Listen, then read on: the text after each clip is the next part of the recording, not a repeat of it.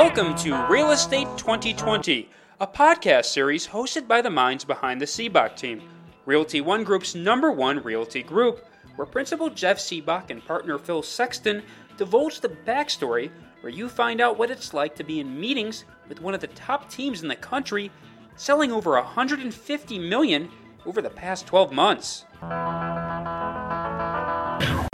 Whether you're a buyer or a seller, or maybe you're not going anywhere, the bottom line is the housing market here in the Valley is pretty strong, and experts predict that's going to continue in 2018. We're in a really good place in the marketplace. So I think it's just going to be what we saw in the 90s is just a steady rise. I talked with real estate expert Jeff Sibbach, who compared this to last year. And he says right now supply of homes for sale is off about 12%. At the same time, demand is up about 7%, which makes for a pretty competitive market, but also a good one to buy for buyers and sellers. As for who is buying, Sibbach says he's seeing two distinct groups buying right now, millennials and baby boomers baby boomers looking to like in the house we're in today right looking to downsize. So it's put a lot of pressure on areas like goodyear or chandler like 85286 neighborhoods that have a price point between two 300000 now, Sibbach also says that when it comes to baby boomers, he's also seen a trend of them moving into condos, not just new homes,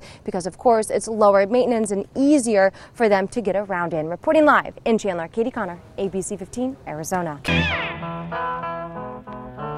Thanks for listening to this edition of Real Estate 2020, a series by Sibbach Team, Realty One Group's number one real estate team.